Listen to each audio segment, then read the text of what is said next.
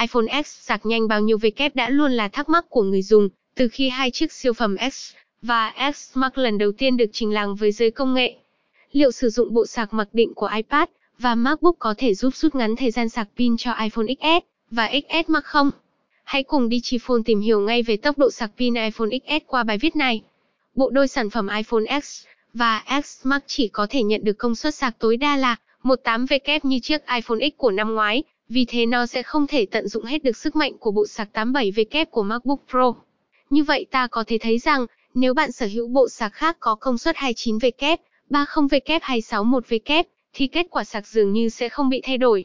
Sạc đi kèm iPhone không phải là một giải pháp tốt để sạc hàng ngày. Bộ sạc 12W của chiếc iPad mới là tối ưu vì nó có thể sạc nhanh từ 0 lên 50% pin cho iPhone X chỉ mất khoảng 44 phút.